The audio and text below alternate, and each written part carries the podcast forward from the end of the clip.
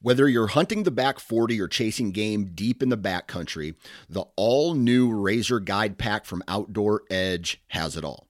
Coming in at only twelve ounces and in a premium wax canvas roll pack for compact storage and travel, the Razor Guide Pack is seven blades in total, including a five inch replaceable blade folding knife, a three inch replaceable blade caping knife, and the flip and zip saw for wood or bone. For more information, visit outdoor edge dot com.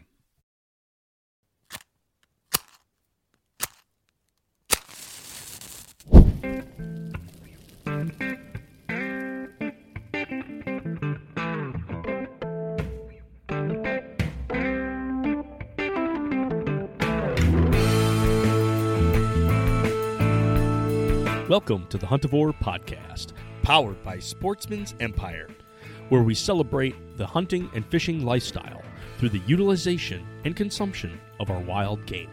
No egos. Fork in hand, beer in the other. No status. A piece of red meat on a hot grill and turn it into a burnt offering. Just catch it, cut it, cook it. This is episode one nineteen, Emperor's Table Series, Mitchell Shirk. On this episode of Huntavore, Nick is joined by host of the Pennsylvania Woodsman Podcast, Mitchell Shirk. Together, the guys unpack the unique hunting traditions of Pennsylvania and how they also relate to many of the northern states' big woods traditions. Mitchell also tells about bears and bear hunting, a practice that gets him very excited. And to finish off the discussion, Mitchell lays out his favorite celebration meal and his dish to pass at the Emperor's Table. Thanks for tuning in, and enjoy this episode of Huntavore.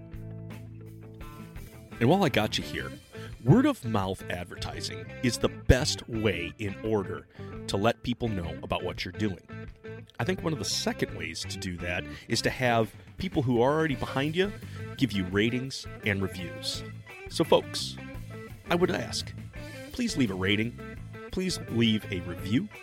I would love to be able to share with more individuals on how to get more out of their wild game.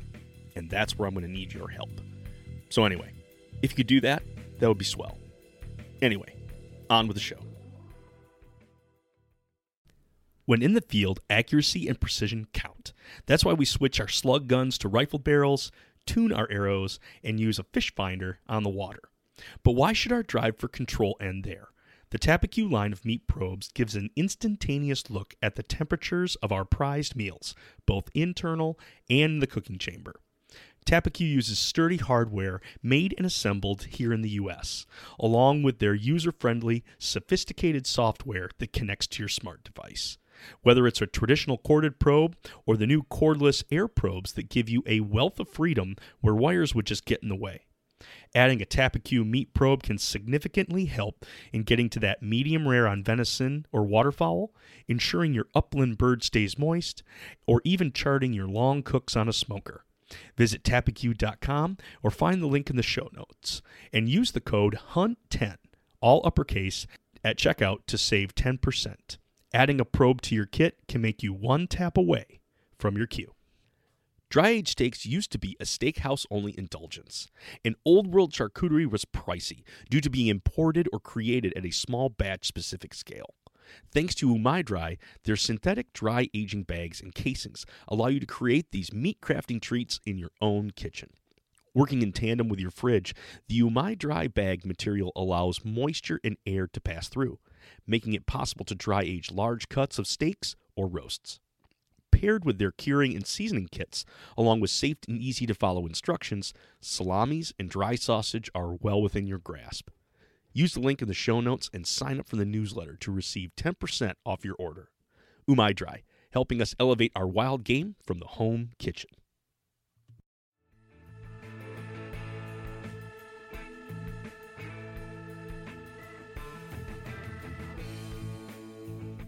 Well, hey folks, beautiful evening here in Michigan. Man, I tell you what, old Mother Nature here is going to send us through the ringer once again.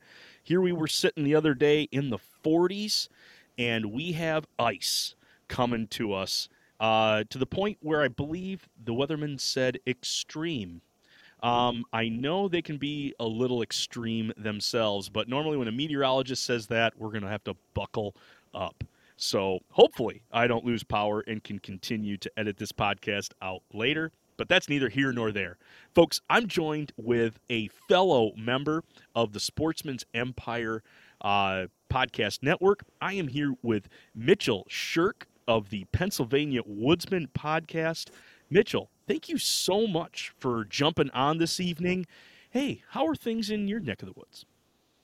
Yeah, first of all, thank you for having me. This is a pleasure. I always love to. I love it when I'm Uh, a guest on a podcast and not doing the hosting. It's just a change in pace and it's fun. And I, I learned from listening to your introduction that uh, you're a lot more elaborate and more well-spoken in your introductions than I am. So I'm going to have to step it up from that. Things are going pretty well for me, Nick. Uh, you talked about your, your weather. We actually this week have like almost seventy degree weather. And then I looked this weekend, uh, it's supposed to drop down and potentially have snow. So that that that uh, frigid weather you're talking about moving in through you, I think it's it's working its way east. But now things are good. Things are, uh, I hate to say the word busy. They're definitely something along those lines, though. It's that it's it, it just seems like it never never slows down in life. But now things are good. So, yeah. Well, good deal. Good deal. Mitchell, what got you on the path to start the Pennsylvania Woodsman podcast? Like, what decided, what made you decide this was the avenue that you wanted to create a hobby about all the hobbies that you have? It's a loaded question. Um, so I didn't pick podcasts. It picked me. Uh, kind of a unique situation how it happened. So I, I'm good friends with a friend of mine named Devon, and he is the owner of Little Mountain Outfitters down here in southeast Pennsylvania, and I've been friends with him for a long time. I got to know him because his dad was one of my clients. So his dad had a had a dairy farm. I'm an agronomist by trade, so I was working um, with him for crop protection purposes and got to know them because they're avid hunters, avid bow hunters. And, you know, as time went on, that relationship built. I used to go in and shoot his archery league, and we just go in. You know, every time I drive past the shop, I've had some time to stop in and, and shoot the breeze. And at one point he goes, uh, what do you think about starting a podcast? I was like, I don't think much of it. Like, I don't, I don't really listen to a lot of podcasts in the first place. It, it, you know, it didn't seem like my thing. I'm like, why do you ask me this? He goes, well, he said, Dan Johnson on the Nine Finger Chronicles is trying to build up his, his network of podcasts, and he's looking to do a state-specific show, and Pennsylvania is one of them. He goes, what do you think about auditioning? I was like, I think you're nuts, but hey, I'll I'll roll with it. Well, I'll I'll try it. So it was kind of like a joke. Like, I, I borrowed some equipment, and we set this audition podcast up, and, you know, I, I think we talked about our, we just did like a season recap. I think it was in the wintertime after the hunting season. Sent it to Dan, and it was actually really quick. He responded, he's like, dude, you guys knocked it out of the park. I want you on. I was like, oh, oh wow, now this is real. I thought this was a joke. Like, th- they actually picked us. So we did, we did it for uh, the two of us. We were going every other week. Uh, starting off really slow, went for the first three months, and he said, you know, this was fun, but I got too much going on in my life. My my business blew up. My family's growing. I got too much. I can't do this amount.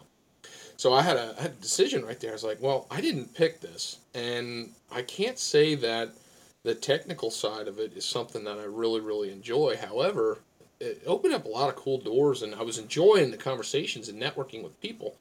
And uh, I decided I'm gonna I'm gonna ride this out, see where it goes, and um, here almost two years later, here I am, and it's uh, it's been fun. I, I I enjoy saying that I have a podcast now. I don't I don't hide that from people. That's awesome. I loved I love the phrase that you said, that you didn't choose podcasting. Podcasting chose you. Literally, hey, do this, and then dropped on your lap. What you do bring, though, is a wealth of knowledge that I think is really unique.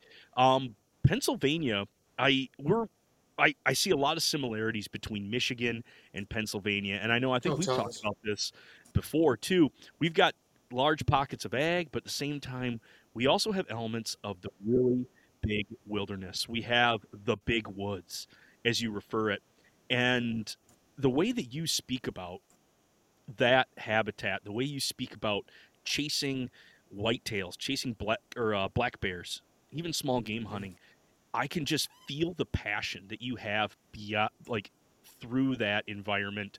That's your style of hunting. Talk about the spot that you really enjoy up there in those big woods. What makes it unique and what makes it a huge draw to you every time you head up there?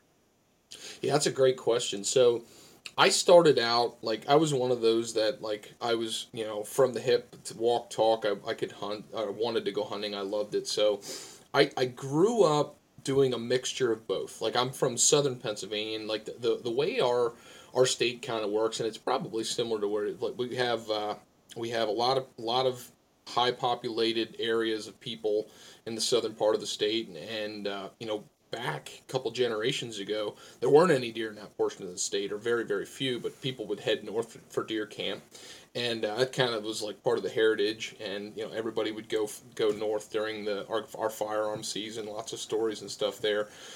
Dynamic kind of changed over the years, and now it's more populated with deer in the southern part of the state. You know, the, the population's higher, more spread out. Uh, the dynamic of hunters has changed, so... Like, when I grew up, I had groups of people and family and friends that still went to deer camp, and that was in my blood. And then uh, they, they went to bear camp, which I'll talk about too, which is in northern Pennsylvania. But I grew up hunting a lot down home. It was right out my back step. Within twenty minutes, I could be on a piece of family land and, you know, other little nooks and crannies I hunted close to home. And I... I grew up with a fascination of private land, manipulating stuff to make hunting better. And in the, the the phase, or I shouldn't say phase, the the hype of Q D M A, which I, I love quality deer management. I love that concept, and I still love it. I, my, my true passion is like food plots and wildlife management uh, type things. But the the big woods and going north to camp has been an allure that's grown on me much, much deeper the past, I'm going to say, five or so years, five, seven years. And it all started, so I went to school really, really close to where my cabin is. My cabin is about two hours north of me, and kind of like that north-central part of Pennsylvania. And going close to camp, every year Dad and his buddies would come up and go to deer camp. And then I'd come up that first week. And then I started, you know, doing a little bit of still hunting there. Then I'd go up and I'd archery hunt a little bit. And, uh, and I graduated college, and it, it still hung on with me. And then I went to, uh, I, I'll never forget the one year I decided I'm going opening day of our firearm season with Dad to deer camp. I hadn't done that since I was like fourteen, fifteen years old. And I'm like, I'm doing that. And uh, that first year... Uh, back up, I still hunted in an area, and I, I killed, at the time, my best buck I ever killed, and it was it was a crazy story.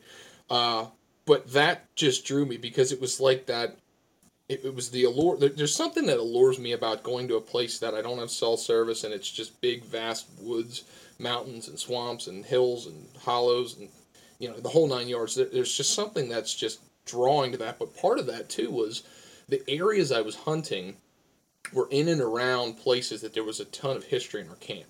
So being a part of a of a place that had my grandfathers and uncles and Dad and, you know, cousins and all this stuff, and they talk about, oh, this story over here at this orchard, and oh, the the Mims Knob and the Big Swamp and uh, over in the ridge and Charlie's Log and like all these specific places, like going and seeing those places and then adding to the story in camp. That's been a big draw, so then I kind of expanded on it from there. I, I'll, I'll be the first to say this. Like, if you listen to my podcast, please know, like, I am not the big woods full of knowledge guru. Like, I am I'm really in a huge learning phase, I think. I mean, I hold my own, but, like, there's a lot of better big woods mountain hunters th- than me, but uh, it's just it's just something that's just growing on me. I love the aspect that you had there, too, that you were talking, like, not only is it just the big woods, and you're still learning that, and it's still one of those puzzle pieces that you're each year you're putting something together, putting something together. Like, we're, we're going to figure this out, and we're going to pull out an even bigger buck. Or we're going to find where the deer are really hoarded up here. But that piece that you said that brings history, the piece that you've got relatives that are in there that have past been in there, you've got these landmarks that you talk about. That's that is so cool. As someone who just started hunting, I guess. I'm an I'm the adult onset hunter, having a family be in agriculture, spe- specifically in the time of like with turkeys, like during se- during deer season, you don't have time for that. And then during oh, no. high school, I chose I chose athletics. I chose wrestling, um, which ran right along that time. So to even go out to the woods and chase deer, it just it was never it was never there. It wasn't an opportunity that we had. We have tons of other history elsewhere. But being the only family member to then finally venture out and go to the back forty and be like, rather than just see the deer and kind of like just kind of know that they're there, I'm actually going to pursue them. And I'm I'm building what I what I essentially think is like this history. Like I'm watching guys that have just chapter after chapter of grandfather did this and uncles did this and this is where they sat and this is what they did and this was their quirks. And I feel like I'm starting that. Like I'm just, I'm like in the introduction right now. I'm writing that out with my style of hunting, with, with what I'm doing. And we're getting into chapter one with my boys, um, being able to pass that on to them, whether they pick it up or not. But it's just, it's so cool to see like, it's like how, how important your grandfather was to you specifically. And to not, not to put that yoke on myself, but for my boys and then their kids that come along eventually, like, I want to at least kind of lay, lay some groundwork and to see from you guys, like that groundwork means so much. You travel two hours to this cabin uh, just to, just to live history and to enjoy hunting. And that's, that is just a very neat thing that I think is it's dying around these different places. Hunting camps are still out there, but it's is very unique that what you talk about, Mitch. It is unique. And don't get me wrong. I'll be the first to admit I'm very blessed in what I have and I'm thankful for it. Um, I, I just did a podcast with uh, with another show, and we were talking about very specific things to Pennsylvania and, and hunting regulations. So a couple things that are, are unique to Pennsylvania. Our firearm season has always started the Monday after Thanksgiving. And I believe it was in, I'm going to say around two thousand nineteen, they changed it to the Saturday to give to give guys an extra day in the woods, an extra weekend. And then another thing that we're in the preliminary phases of, I think this is going to be, let's say, year three, year four, something like that. We, uh, we we don't have Sunday hunting allowed in Pennsylvania, except for I think you can hunt like crows, foxes, coyotes.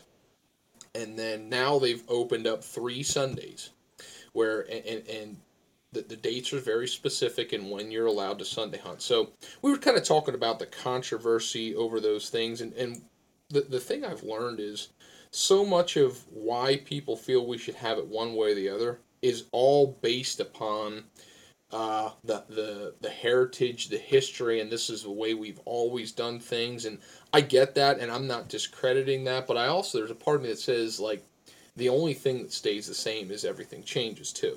So I, I think we need to embrace that a little bit. Like, so I've, I've, I've kind of of the mindset, like, if we can encourage hunting opportunity, Um, we can still have history and heritage, even if the starting date of one deer season is moved a day. I don't know, but um, yeah, like that history thing is huge. And like I you talk about states that um, there's a ton of hunting heritage. I mean, all those high hunter density areas like Pennsylvania, New York, Wisconsin, Michigan. Uh, there's a, a ton of, of history and deer camps and stuff that go on, on throughout them states, and I'm I'm just fortunate to be part of it.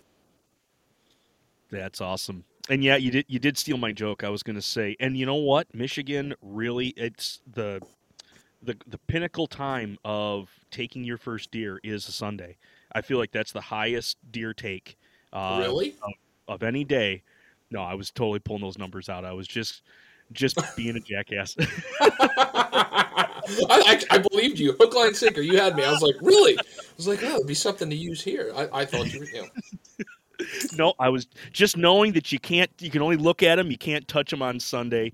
Uh, I have another friend in Pennsylvania, Nate, that I loved. I'm always asking him when I'm sitting on Sunday morning, like, hey, what you doing? Do you, what are you seeing? He's just like, I'm I'm sitting in church. So should you. yeah. yeah. I know what I'm doing. Yeah. Uh, it's been, it. I've been part, I did a little bit of the Sunday hunting, like partaking in the Sunday hunting. So one of, one of the Sundays that's open is during our bear season. So when I go to bear camp, like we're there, we're gonna bear hunt. So I did, but like I haven't, I haven't in part partaken in a lot of the Sundays. Not that I don't want to, but it's like I put such a big focus on it, and I know, like, the phase of my, my life with my family, like, I don't want to, I don't want to abuse free time on, on them, you know what I mean? Mm-hmm. Very true, very true. Great segue, because one of those Sundays you were hunting was for black bear, and I am very intrigued with black bear hunting. It is, it is very cool. It is, I, I highly uh, desire to get a piece of bear, to get some of the fat. I want to play with it. I want to use it. I want to try it out, because from what I hear, it is very rich meat. It is something that you're going to get a bomb of flavor off of. It's the the oil and the bear grease that you get is just incredible, not only in flavor, but in texture and just how you can use it. Anywhere from, you know, being able to sear a steak into it to making biscuits. It's just a, a an end-all, be-all. But I'm also one of those guys that likes I things that are concrete, things that are kind of already set in stone, that if I'm hunting from the ground and I miss with my bow, all of a sudden there's a role reversal, and I'm just not ready to go from hunter to hunted at that point in time. What is it like bear hunting in Pennsylvania? It, is it? It's one of those things, I'm sure, that just puts every hair on the back of your neck on edge when one of these boars comes walking through. Honestly, I can't say it's like that at all. Um, I I have never, except for this year. Uh, I'll tell you a quick story. So I, like, as an agronomist, one of the things I'm doing is walking crop fields, and I walked into a standing cornfield this year and had a bear grunt at me and get louder. I never saw it, but I heard it. That was the only time I had, like, the hair on the back of my neck stand up. I was nervous by a bear, but, like, bear, black bears are not animals that make me nervous. There, there's there's only a couple times where they would make me nervous. Number one, uh, spring, early summer, when you've got that uh, breeding season going on, if you got young male dispersal, they will do some crazy stuff. Like, we had some in some cities that had to get tranquilized and stuff like that. Those are unpredictable bears. They're young and they're stupid. That'd be a time I'd be a little bit uneasy. Another one would be a sow with cubs. We we have a couple of instances of people getting in between a sow with cubs for various reasons, and then there'd be a mauling attack. But to be honest with you, I I personally... I, I've never, ever been in a situation bear hunting I was nervous. I'm not saying people haven't. I, I, I know stories, there's some in camp, like trailing wounded bears. That's a little bit different. Uh, mm-hmm. Fortunately, we haven't had a lot. But uh, bear hunting in Pennsylvania is unique. So we can't hunt with, with hounds in Pennsylvania, and you're not allowed to use bait of any form. In fact, you can't even bait. You can't even feed bears in the off-season uh, anymore. So it, it is truly man against beast. The only thing that you're allowed to do um, is is group hunt. You're allowed to make drives. So I grew up, like, from the time I was twelve years old, I grew up going to a camp. And I actually I actually hunt for, for the, the statewide specific bear season. I actually go to a different camp. Um, I've always gone to that one. But anyway, from the time I was twelve, we get together, and camp will have anywhere from, I think I had as low as like twelve to fourteen guys one year, and upwards as high as twenty-two one year. And we'll we'll make drives, and, you know, have it have an organized uh, watch in a specific location. And uh, the the mountains that we hunt are steep. Uh, uh, they're, they're not, you know, big long mountains, but they're they're steep. Um, probably. Eh, sometimes, you know, thousand foot changes in elevation, maybe more. I'm not good at judging that. I shouldn't have said that. Um, but no, you're very talking thick. A flatlander here. So as soon as you said a thousand, I'm like, wait, whoa, what? Like, yeah, I don't think I'm have, exaggerating. We have a high and rise of like maybe a hundred to two hundred where we're at. Nothing compared to where you guys are. Yeah, maybe I'm maybe I'm exaggerating a little bit. I have to think. I I should be a little bit more prepared for a question, but this explains. So we've got steep hollows and side hills. Um, we've got a lot of mountain laurel and rhododendron, which creates very, very thick quality cover. And uh, we we personally hunt a lot of very steep side hills that are covered with that. So the, the walking and the terrain is is pretty crazy. As a driver, I pretty much go out with um, like a pair of brush pants, uh, t-shirt, an orange pullover sweatshirt, and my gun and a couple bear essentials that I can put in my pocket or my belt, and like that's all I wear. And if like I have to, if I have to sit and wait and get cold, I just build a fire and, and just stay warm that way, because I, I want to be as minimalistic as possible walking through. But it's it's really unique. And, and what's the other thing that's interesting is, so I've I've gone bear hunting for a number of years. Now I'm in a phase of my life where I'm trying to actually become a bear hunter, and there, there's things I'm learning that we do that, don't get me wrong, we've had a lot of success, have been part of a ton of, of bear harvests, but uh, now I'm starting to notice certain trends and certain things, and uh, I'm, I'm trying to put the pieces of the puzzle together to kill one in Pennsylvania with a bow, you know, without using hounds and, and bait and stuff. So it's a it's a unique hunt, and a lot has changed with our seasons and stuff to make it uh, more opportunity, because we have a good bear population. But yeah, it's a It's uh, Pennsylvania's a unique state for, for black bear. Yeah, Michigan's got a season, and I don't. I think I think tags are over the counter. I think they're readily available. Don't don't quote me on that. I'm sure it's wrong.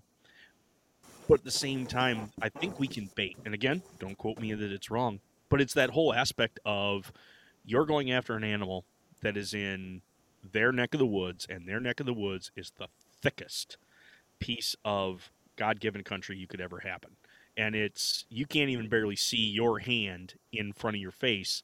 And it sounds like the same way when it comes to those side hills and those rhododendrons. You're just, I mean, shoot, you just see a few feet in front of you, and heaven knows if there's going to be something waiting there, or you've already kicked it up to have it go four hundred yards or wherever it's it's gone off to. You guys did say that, or you did mention that you have been successful on these hunts. What what's the process? So if you've got this bear strung up, you know, even if, if you, you're an observer looking at this, what's your what's your process, or what was the process different from bear to deer? Is a deer hunter going to kind of know what they're doing as far as is going in and getting the cuts out, or excuse me, getting the, the field dress done? Or is it its own beast that there's going to be things that Uh, someone taking this challenge on is going to be wanting to think about? Yeah, great question. So before I go into that part, I will say I did exaggerate on elevation. It was usually like six, seven hundred feet in elevation. So I didn't want to be, I didn't want to be called a liar. Somebody listened, but no, great question. So um, the first bear I killed, I was one of those really, really um, lucky people. I shot one when I was thirteen years old, and to give you an example of what it's like for some people, my grandfather uh, shot a bear two minutes before me that same day, and that was his first bear, but he hunted for him for forty-five years until he actually killed one. And I hunted two years, and I killed one. Um, so the first one I killed, um, uh, there was a guy in camp who had a lot of experience, and in the excitement and everything else, he gutted the bear for me. So I literally remember nothing about the processing of that animal, because um, I did nothing. And, and I think it was taken to a butcher shop, and I had very little to do with that. My second one I can I can remember better. And, and what I've, and since then I've, I've gutted a couple others, and, you know, handled a couple others. Um, The the gutting process is, is there's no difference. There's absolutely nothing you want to do differently to that animal at the time of harvest to take care of it. The it's a little bit weird just because you might be dealing with an animal that has a lot of fat, and I, and the other thing too is like the the you know, deer, you're used to hair, and a bear has has fur, and the way it, the way it cuts in that first thing, uh, like it, it it's kind of neat, because if you have a sharp knife, it'll make that like sound when, when you when you break through that fur and get into that fat layer.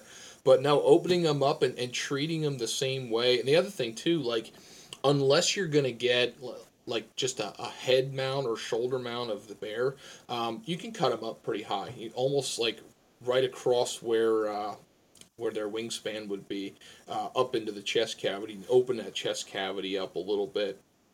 Um, you know, you talked about meat earlier, and the, the quality of meat and what you can do with it and the flavors and stuff. There's a there's definitely a misconception that bear is not a good quality meat. It's not very well. It, nobody wants to taste it. It tastes like, you know, whatever bad thing you want to call it. Um, not been my experience, but there's, there's a couple reasons for that. Number one, people shoot a bear. It's it's an exciting time, and everybody wants to go around and drive that thing around the county and show it to everybody. And I'll tell you, my second bear, she had a layer of fat on her that was just flat out incredible. I mean, it was a few inches, and the amount of heat that that holds on that meat, um, if if you don't take care of that in a short amount of time and get that hide off and, and get that meat exposed to air, uh, I think that's when people start talking about it tasting bad or it's spoiled. Um, that's that's just been my experience. I mean, there is something to be said about you are what you eat, and I, I do think if it's a if it's a bear in the hardwoods of Pennsylvania that's eating a lot of browse and acorns and beech nuts and you know stuff like that, like that's a better quality meat than the ones that go in the cities and dumps you know dumpster dive. And there's there's probably to be something said about the the quality of meat there, but I think the biggest thing is just care. I think people, um, we get so hung up on uh, the the thrill and the adventure of the hunt, and it, I think it's amplified for a bear because, like, unless you're a, a freak in Pennsylvania, you don't kill a bear every year. Like it it's it doesn't happen that often. So when you finally kill one, it it's a big deal, and you don't want that moment to end. Absolutely, absolutely. There's a bit of restraint that goes with that. You got to get through the excitement, get it on ice, get it chilled, and make sure that that thing, take some pictures. We're in a day and age now, it's not like the old days too, where the only way people are going to see it is uh, by showing up at the gas station or showing up at the bar or in the back of the truck. Now we can take pictures and you can send them. So it's like that piece of technology, as much as I'm not a big fan of technology, here I am talking to a man about bear in uh, in Pennsylvania while sitting in my basement. Like that part of technology I love, but the ability to send photos and videos of harvests between hunters, that is such sure a thing. That's such a cool thing. So yeah, yeah. No, knowing that you have to take care of this animal, and just like you were saying, like that fat is going to hold that in, and man, you got to get that sucker hung up, get him, him or her, get that thing cool as quick as possible. Mm-hmm. Um, of the of the cele- do you remember the celebration meal that you had from either that first or that second bear? Even if it was went to the butcher shop, what was your what was your first experience with bear? Like of your of your own first bear? Yeah, it's hard for me to really remember. I can't remember if we did this with the first one or not, but the thing that surprised me the most, it, it might have been the first one. Um, so my aunt and uncle have a have a butcher shop, and uh, they're they're actually in, in Delaware, and they, they butcher like something somewhere over like eighteen hundred deer a year, and they've got all kinds of crazy recipes and do some real cool stuff. So uh, with their their recipes and stuff they do being one of my favorite, we sent a bunch of the meat to them to get processed, and I was blown away at the tenderloins, or or, or the I should say the back straps. Um, they um, put them through a tumbler. Uh, so I think they butterflied them and put them through a tumbler with one of their secret, you know, marinade concoctions, and vacuum sealed them. And just eating it like a steak at at a at medium. I wasn't.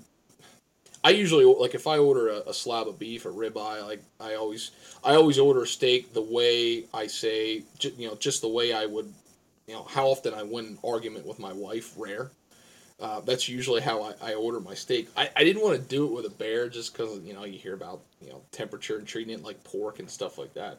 But at medium, uh, fantastic. Like, it was just really, really good. And, and another thing I remember from, I think it was my second one, we would take the, uh, the whole hind quarter and treat it exactly like ham, cure it like a ham, and the only reason you knew it was something a little bit different is just because it was the, the texture's darker.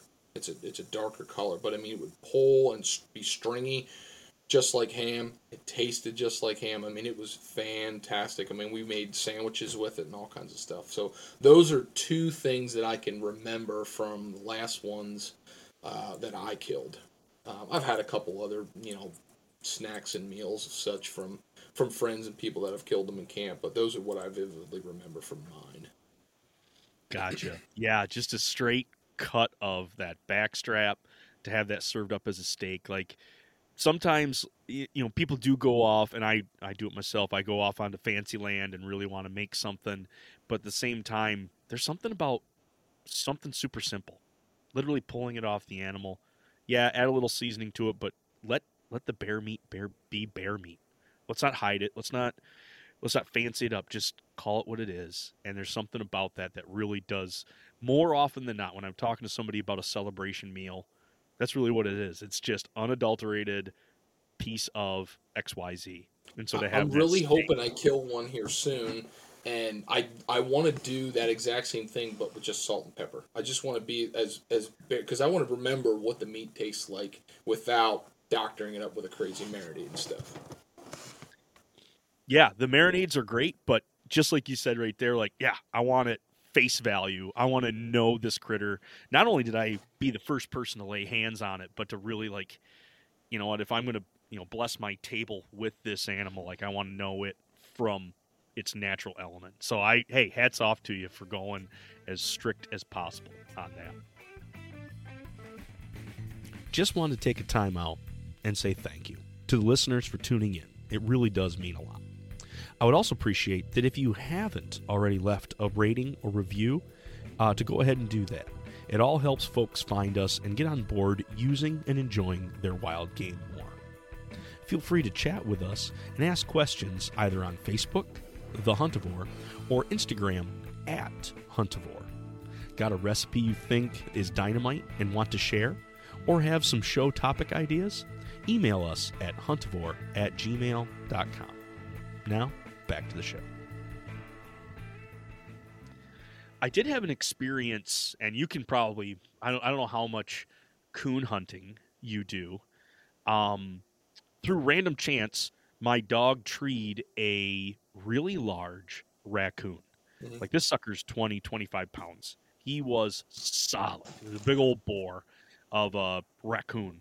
And we were out for squirrels and rabbits, and I was like just kind of keeping an eye on the dogs, because usually they'll they'll chase a squirrel, and they we don't have any like training on them as far as like small game, but it was like, you know what, at least we'll get the, we'll get them running.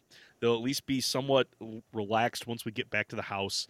If my hunting is subpar because of them, fine, that's fine with it. I'm okay. But the one dog treed this this raccoon. And it was one of those elements of no return. Like, this thing was going to, he had to go. So I already had my tags on me, shot this sucker. And I'm like, well, I've really wanted to try what, uh, what raccoon is all about. I've heard a lot on both sides of it, that they're trash pandas, no good. And then I've even heard on the other side that it's one of those delicacies that, you know, you've just been overlooking time after time after time. And this was an excellent opportunity to do that. Uh, pelted him all the way out from from tail to nose. So I have that actually saved up. I want to get a hat made. Um, already have aspirations for getting some more coon now, just for hats, because I think the boys need them. I think we all need Daniel Boone hats as we run yeah, around in our woods. Yeah. But when I skinned him out, I've just from pictures that I've seen of bear, and then just the element that I had with this raccoon, I, I think it's probably the the the closest translation that I've had. It was like seal blubber. As I was peeling this skin off, how thick of a layer of fat this raccoon had on him. Now, it was here, it was in January. So, yeah, he had his full thick. He was really trying to get, I mean, he was easily getting by with as much blubber as he had on him. Mm-hmm. And then from that, once I got the hide off and I got through the blubber and I got into the meat, actually, the the time that I had left, because here I am pelting this thing out. I'm holding up the pelt, admiring it. And my wife comes down in the minivan. She's like, "Are you ready to go?" And I totally forgot we were heading to town. So here I am already bloodied up, hands like, "Oh, yeah, give me a second."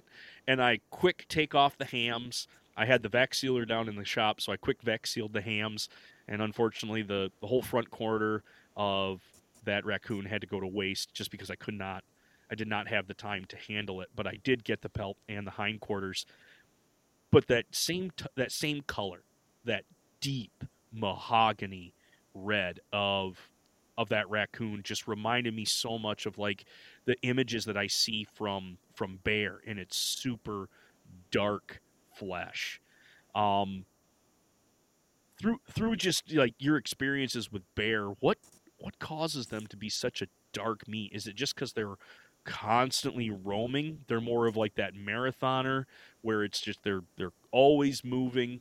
I mean, yeah, and then the element of fat. I, I understand that they're always they're hibernators, but is it just like that? It's the rich richness of that bear because they're constantly moving, or what do you think is uh, the makeup? What do you what do you think that makeup? Why is it so dark? That's a great question. Uh, I'd, I'd be lying to you say that I really knew. I really don't. I, if if I was. Uh... If if you asked me this question a couple of years ago, like closer out of school, I might remember the scientific terms from all my biology classes, but there's there's there's something that goes on within the muscle tissue of an animal when it's when it's highly mobile. You know, that's why ducks and geese are, are darker, and I would say that that's probably very similar to, to the bear and stuff. Um, the I, I talked to the Pennsylvania biologist. I had her on our show, and she told us that the home range of a male averages about twenty-two square miles. So that's a, a big chunk of ground. Wow. In our area. And they've got records of bears traveling um, farther than that straight line distance. You know, we, we've got a lot of records of bear that are nuisance bears that get trapped and relocated, and they'll get relocated gosh, fifty plus miles, and like either get recaptured in the same general area or like get killed on their way headed back. Um, that happens happens quite a lot. So there's probably something to that. I do. You were talking about the raccoon, so I would say the the raccoon thing. There is a lot of a crossover and similarity in those those two species as far as like the texture. Like you're accurate in that, but the fun, you know. This is off topic, but I got to share this because it's hysterical. I have a, a buddy of mine who wanted to try raccoon, and his way of trying it, the first time he tried it, he had his in-laws come over for dinner, and he threw a coon in a crock pot and fed it to him like a pork barbecue. They had no idea they ate raccoon, and then when it was all said and done, then he told them that they ate raccoon. So my, I said the first thing, I was like, did your wife know? And he's like, yeah, she knew. I was like, and she was okay with you surprising your in-laws with that. It's like, oh, yeah, she was good goodness. with that. So I thought that was hysterical. So you're talking about eating raccoon. I've never ate it. I've been one of those, like, I'm I'm not, like, too good that I won't eat, like, a raccoon. But I've also been one of them, like, you know, people talk about, oh, this, this, this thing is good. That's good. Oh, liver's great. Oh, tongue is great. Yeah, you know what else is good? A ribeye. Like. I love it. Um, yeah, it's, uh, your buddy. I don't know if he's ballsy or stupid or both to, um, to go that far and that extent. I haven't come up with a conclusion either. I just thought it was a great story that was worth telling. That is a great story. Um, yeah, I'm probably going to let anybody know that I, that's, that's what I'm going to be serving them, but man, what a, what a treat that is for that guy. You did mention, now, if anybody tunes into uh, the How to Hunt Deer podcast, we had the the segments there on um, deer camp. We had several, and actually one of those we were both on, Mitchell. And I wanted to go with this as well because you mentioned you're not too proud of a person to to try these different elements, but you are too proud of a person to pick up a fresh kill off the side of the road. Is this is this true, Mitchell? Are you too good to get yourself a piece of road kill? It, it's one of those things where it's like, what what do you need? You know, if I'm in if I'm in a situation where I need to to fill my freezer in such a void, I am not too good. But I, I'm fortunate and I'm blessed that um, I harvested an ample supply of deer this year. I've got a freezer full of it. I've got a freezer that's got some beef and pork in it, and unless I, so, so th- this would be my way of, of, I would have a lot of criteria. Number one, I would probably have to see the deer get killed by the car to know that it was extremely fresh. I would also have to say it's got to be, like, it was hit in the head only, and it's not going to be a giant coagulated blood mess when you skin that thing, because roadkills, I've been part of some that you skin them and it's like, this wasn't even worth my time because it's just demolished. Um, so that would be my number two stipulation, and number three is the phase of life. I would I would have to have a pretty good chunk of free time in the that immediate time, and rarely am I driving on the road and have all three of those things happen for me to say that I would I would take uh, the roadkill. Um, I was actually part of a uh, a, a friend circle, and uh, they they they had their I think it was their bear camp. Um, I was not at this camp, but they told me this story, um, you know, around, you know, drinking a Friday night, drinking some beers and stuff. Somebody in the camp brought venison sausage up and wanted to share it with the group. And they made venison sausage and, and these sandwiches, and everybody ate it. And every single person that ate them got sick. Come to find out later, the individual that brought them was from a roadkill. And apparently the time of death and time of butchering gap was very questionable, but they didn't know that until after the time. So it's stuff like that where I'm just like, you know, I just, uh, I, yeah, you get what I'm saying. Yes. Yes, I do. Hey, I love the idea that you have a criteria that you were saying, like, listen, like if I'm not above it, but these are things that are going to be uh, in my, my, my wheelhouse as far as I'm, if I'm driving, I witness it. It's got to be like, you know, just like a head hit, or it's got to be quick, and there's got to be ample amount that I'm going to have to take because that's going to be a lot of free time. So no, love, love hearing that. Uh, completely just giving you a hard time, Mitch. Um, given my route to work, like during the winter time, um, where it, where it is super nice and cold, I go through Uh, a lot of rural area in order to get to the school that I that I teach at, and I hit the the same pattern. I hit it in the morning and I hit it in the afternoon, and so it's like I've got great survey on the same track of ground. I'm not traveling all over the place. Um, I've got a facility that's here, and then I have a podcast that I talk about eating wild game and how many different ways that we can prepare it. So anytime that I get a chance of something where I don't have Uh, emotional investment in, that this can really just be, hey, I want to try this. And I usually for, I, I label it salvage. If it's a buck, it's Sal. And if it's a doe, it's Sally. And that's how I know for myself out of the fr- free, out of the freezer that, yeah, this is, uh, this is something that I don't have a lot of investment in. So let's go wild. Let's go crazy. Gotcha. But yeah, I would, I would even say like, I, I know that dude who picked up the roadkill made the sausage, and it was not only was the the uh, the harvest questionable, but I'm thinking if the harvest was questionable, I would say even maybe the sausage making was questionable. But there might have been oh, two in that. Agreed. So because I know with sausage, if if you don't get that right, if you don't get that temperature spot on, you know it can you can have bad things go on the inside of that casing. It is its own little microbe, uh, like it's a little biology going on inside those things. Oh, absolutely. Absolutely. Well, hey, we have come to the crescendo of our show here, Mitch. We are at where we finally get a chance to join up with the, the Emperor's Table, and we get to talk about the dish that you are going to present. Okay, this is it. Steaks cooked medium rare. Can I get my steak cooked? That wasn't no question. You hungry? Hey, Ma! Can we get some meatloaf? We're doing the mochi, and you're the mochi. Come on, get it! Yay!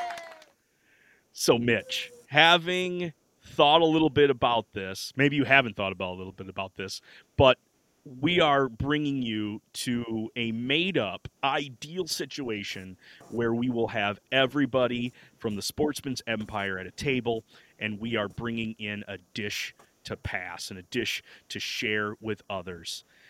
Given where you live in your region, given your style of cooking, maybe it's someone where you're calling in and maybe it's you, you're utilizing your wife's cooking, your grandma's cooking, what is going to be the dish that you are going to bring to share at this amazing event?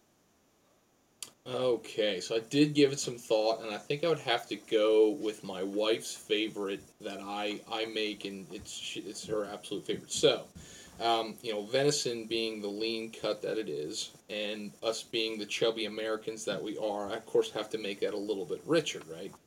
So one of my wife's favorite is I will take the loin of a deer, and I will just cut it into sections. Maybe, you know, I'm not I'm not butterflying it, and I'm not cutting steaks. I would just cut it into roughly, uh, let's just say a four or five inch piece. So, you know, you can picture how, how large of a, of a piece that'd be, almost like a roast cut type thing. Um, my what I will do then is I'll fry up some onions, maybe some green peppers, a little bit of fresh garlic. Um, actually, I take that back. The, the onions and the peppers would get fried individually. Then I'll take a whole clove of garlic, cut the top off, put some oil in it, wrap it in foil, and stick it in the oven. Get that garlic soft. Uh, soften a block of cream cheese, chop up some fresh parsley, and uh, I'll mix all those things together. Uh, a little bit of salt and pepper to taste, and uh, I'll I'll slice that backstrap. Uh, kind of like a, put a little pocket and stuff it full of uh, all those goodies, the the stuffed cream cheese. It's got all that mixed together, and then uh, I'll take uh, take some bacon and wrap that sucker in bacon, and in the smoker it goes. And I'll put that in the smoker until it gets about. I, I usually like to go low and slow with that, so I'll I'll keep it at a uh, maybe a mid. low to mid two hundreds temperature, and let that sucker get up to about one ten, one twenty internal, and uh, pull that out and let it sit for a little bit, and then I'll uh, I'll probably put it on my grill and reverse sear it, or put it in the oven and broil it real quick, get that bacon nice and crispy, and seal all that in there. And that would be my uh, my my dish to the emperor, my dish that I would hope he would he would say and say, "Well done, peasant. You can keep podcasting on my network."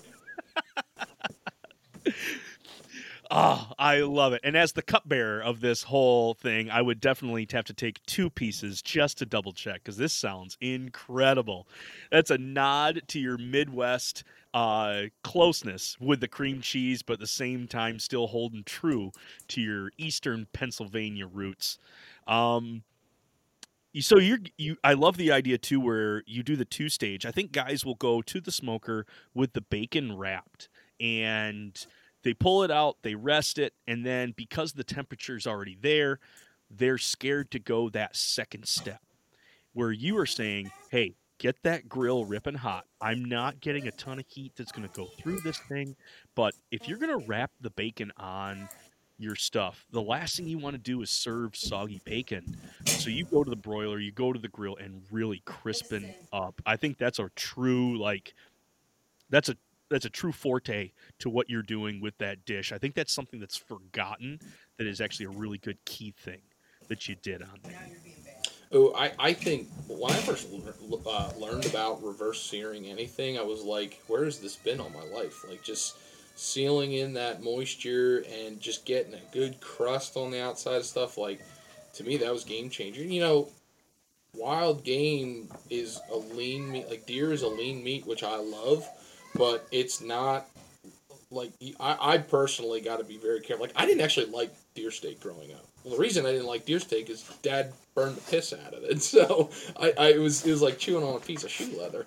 Um, so the moisture content. But, I mean, like, re- searing that in there with the bacon and stuff, like, that just holds that moisture in so well and just makes it such a lean, tasty piece of, of meat. And, you know, that crispy bacon, you know, who, who doesn't want crispy bacon, right?